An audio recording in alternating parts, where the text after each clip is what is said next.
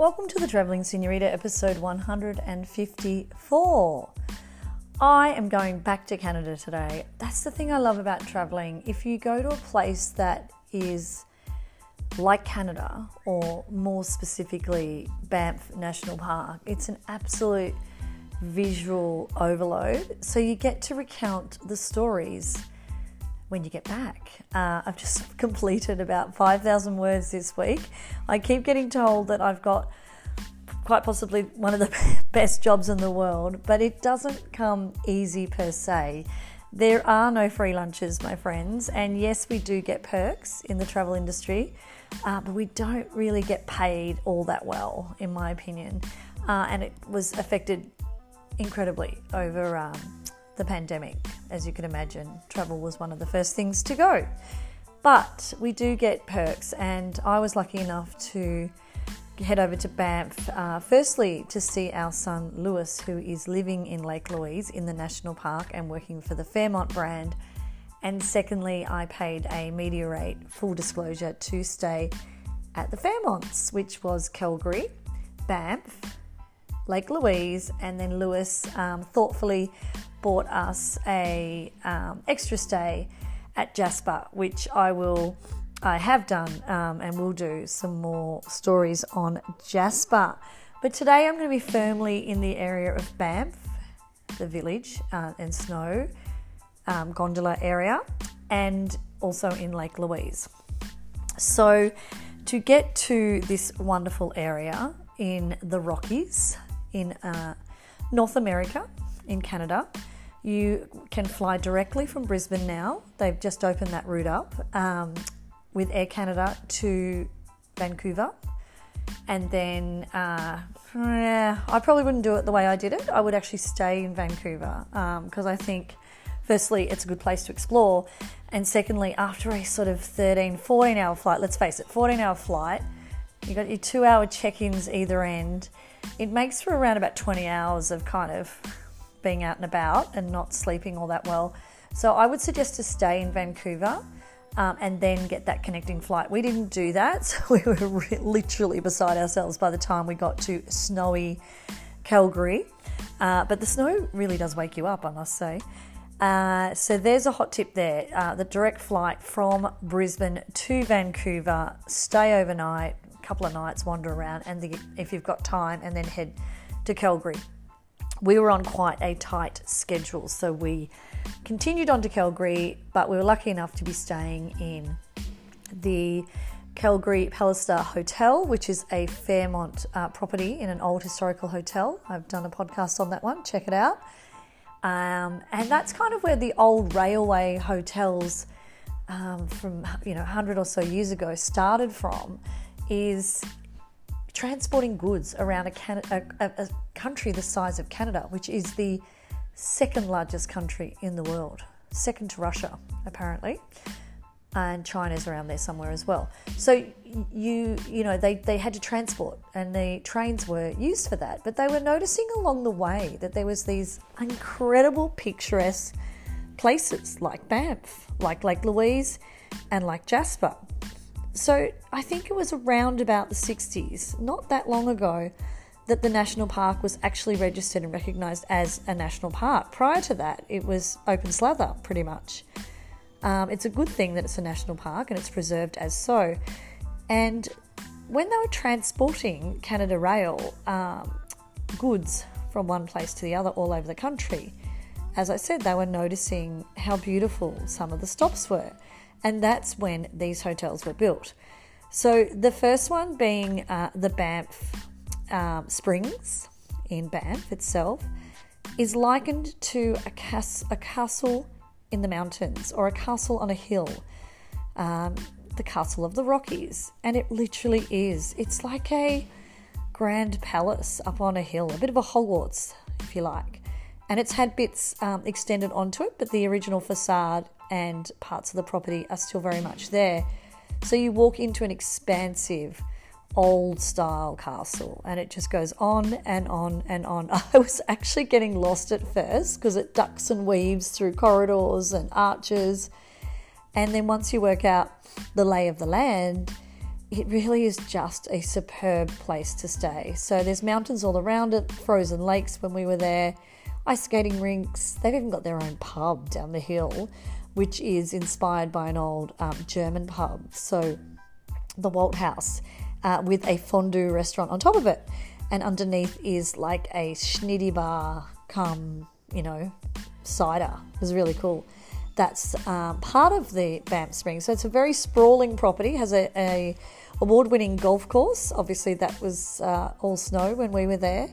Um, and during the winter months, it's just the place to be. You get to get up on the Banff uh, gondola, which is yeah, it's a must-do in Banff. Um, you catch it to the peak of the mountain, get to explore all the way around, and then come back into the Sky restaurant, which has probably got the most impeccable views I've ever seen, um, and grab a local beer there and also the educational area and learn all about that part of the um, mountains. So that is the spot to see, excuse me, Banff from above is catch the gondola up there.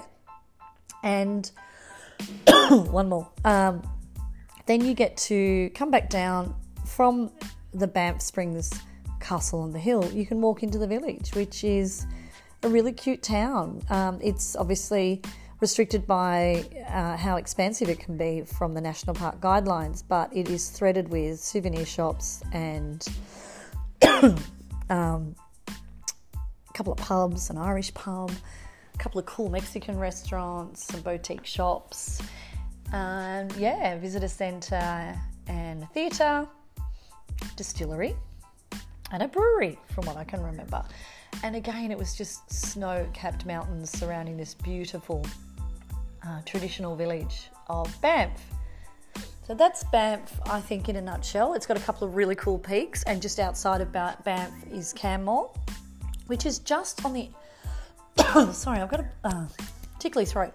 It's just on the outskirts of the national park. So Canmore is sort of where the locals live. If you don't get a job associated with a hotel in Banff. It's really hard to get accommodation. So people tend to go about, I think it's about half an hour out of the national park and stay in a place called Canmore. And again, that's super cute. Um, it was reminding me all of Northern Exposure, it had a real quirk to it.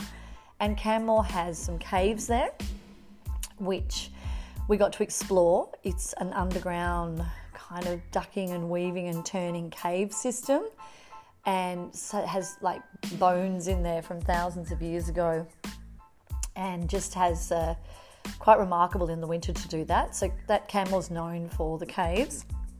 And also a bigger village town feel if you like. And as i said if you are heading to work over there you pretty much have to stay in canmore because um, they're not restricted by what the national park is if you don't have a job that has accommodation which leads me to Lake Louise. So Lake Louise is around about 45 minutes to an hour from um, into the mountains from Banff, and that's where our son Lewis is working. Uh, he's working for uh, the Chateau, which is the uh, Lake Louise Chateau, part of the Fairmont Group. He's got accommodation within that building as well. It's been burnt, I think it's burnt down a couple of times, so it's not as historically looking as the Castle on the Hill in Banff, but it has that same feel. Uh, it's a grand building, really on the lake. The lake is uh, in front of this incredible uh, style building and yeah, commanding mountains in the distance. So obviously at Lake Louise, it's all about the lake. We saw it frozen and it was just stunning and breathtaking. But apparently, as it melts through into summer. It's just, it melts because of the glaciers and the water. It, the colour of it is meant to be unbelievably uh, majestic blue and I, I, really would love to go back there for summer because that's when apparently it just cranks and you've got like bushwalkers and kayakers and it becomes a real open playground. So that, that particular part of the lake is also open to the public and in the um, national park, as is the chateau at Lake Louise is open to the public because it is, you know, meant to be for all to enjoy. It's got hotel rooms as well and a very vast property, but it's also got um, quite a few restaurants and a bar um, and it's a place to um, hang out when you're enjoying the lake. I actually must mention, go back to Banff for a second to the springs because the restaurants there are amazing. I did um, a podcast with Chef Atticus when I was there and found out what makes him tick. He's looking after several restaurants as the executive chef for the group at Banff uh, Springs. And we got to go to the Castello, which is the Italian, which was all homemade pasta, fresh seafood, and gorgeous food and desserts. And there's other offerings like the there's a like a Spanish tapas style bar and you've got your normal bar and an amazing breakfast and another restaurant down there and another bar and another bar. So there's a lot of food offerings and even their snack and go area because people were going, um, you know, off to the to the slopes each day. It was all about being healthy and fresh. So they've got a great um, delivery of food and local as they can be. And as um, Chef Atticus said, you know, Canadian food is cabin food in the sense of, you know, it's comfort and it's warm. So we got to uh, experience the um, fondue there as well. As I said, down at the the Waldhaus um, um, little pub, and they had the fondue restaurant on the top. So that's back at Banff. But heading, I'm all about food. I'm always talking about food. You, you guys know that. Um, and a little bit of wine and local local beverages heading back to Lake Louise, um, uh, as I said, Lewis is working there, so he's at the Lakeview Lounge, which is quite possibly the best spot in the in the whole hotel because it's literally it's it's arched windows um, frame the lake and the mountains, so you get to sit there and enjoy. Um, share plates, charcuterie style, main meals, really good drinks, mulled wine. That was a, a, a really popular place to be at the Lakeview Lounge. Next door, they have, I think it's called the Fairview uh, restaurant, and that is all about um, your meats and uh, steak. And then down the stairs, which is a really quirky, sort of windy staircase, you get to a little pub there and bar, which had a lot of share plates and things. And then further down the stairs, just before you head out onto the lake, is a new uh, restaurant. It's been flipped to be called Louisa with a Z you know, obviously making a little bit of a, a, take on Lake Louise, but it is European inspired, which I loved being in the snow in Canada with the open fires outside and the ice sculptures, and then going in and having empanadas, uh, really good pasta, paella, and um, you know, fish, and it was really beautifully done in there, and really good desserts. I've got to say that churros was some of the best I've ever had. So that's Louisa. You get to have breakfast there as well. And that was a really beautiful buffet, plus you ordered off the menu. Everything about that space was decadent and easy and, and just a nice place to be. And again, you're looking out at some sublime views. The other one was the fondue restaurant, which is upper level, um, and that was more of a smaller, intimate, um, fine dining per se, but you were having fondue, you know, all types of fondue, cheeses and um, you know dipping in meats and vegetables and what have you.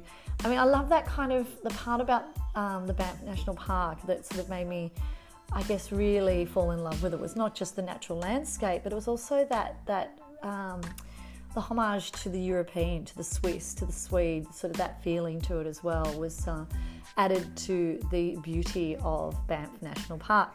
And as I said, the train drivers and the, the owners of the uh, Canada Rail, we were going through these areas anyway to deliver goods to the other side, to places like Jasper from Calgary. And they were like, we have to build, um, you know, a destination hotel here so that everybody can enjoy what we see on the train all the time. Uh, and it is being preserved, it's sustainable. They're working towards more and more of that, particularly in Lake Louise. And, you know, with a natural environment like that and the amount of people that come through those hotels and just the general public, you know they've got to really look at um, how they're preserving that natural environment, and that is governed, as I said, by the national park. Um, yeah, so and, and, and, Lake Louise has um, an incredible mountain. It's said that it's one of the biggest mountains to ski on in Canada. Uh, very popular up at Lake Louise main um, ski area. It's got a you know funky like restaurant and interactive space down below and then you know really good beginners area very long area and then you can go right up to the top peaks so that was a lot of fun around there. I took the, I chose to uh, take the gondola up and just enjoy that space. There was a DJ on the other side that I could hear, which my um, my son was at, and uh, you know that was just the whole the vibe of the um, the ski season. So lots of fun, and I I can't wait to go back. Um, as the seasons change, I spoke to him this morning and I said that he was on FaceTime. I was like, let me have a look at the lake. And he said, Well, yeah, it's skate or walk at your own risk now. It's thin ice, but it takes a while to defrost. It's layers and layers of snow over the winter periods. And I got to tell you, as the, the ice melts, so do the bears come out of the caves. Uh, we heard lots of stories about the bears, the black bears and the brown bears, um, that they're all, you know, that staff are prepped with capsicum spray to get through the summer months. They have been um, more so coming down into the um, bin areas of the hotels and scavenging through them as they run out of food, which is not a great thing um, for the future of the bears. But uh, something that you've got to live with as a human on land. It's a bit like going into the ocean and hanging out with the sharks. So you've just got to realise it's their it's their habitat, uh, their natural habitat, and respect that. And you learn all about that. Uh, we didn't see any because they were all hibernating, which was really quite. I found that quite alluring that you're driving through these mountains and you just know that inside there is all this wildlife. We did see some elks um, along the way, but yeah, to think that the bears were all in there hibernating was quite fascinating. And one of the comments my husband said was, you know, we really do feel like we're driving into a the most magnificent screensaver. It was just endless beauty the whole way. So I strongly suggest Banff National Park. Put the Rockies on your map of a place to travel, on your wish list, on your bucket list of travel, because it is an incredible place in this world. And you know, not too far from Brisbane, a flight into Vancouver and then connect into Calgary. Thank you so much for listening today. And yeah, I've got some exciting news coming up in the next couple of weeks you will see if you're following me on Traveling Senorita where we are heading tomorrow. We are leaving the land of Oz again tomorrow. So stay tuned to my socials and please look at my website, travelingsenorita.com, because everything is off there from my podcast to my blogs to my hotel reviews and cruise reviews. And yeah, I'd love it if you guys had a little look at travelingsenorita.com. I really enjoy the storytelling. I love um, what I do for, for a living, and I love that you're on the journey with me. So thanks a lot. Adios.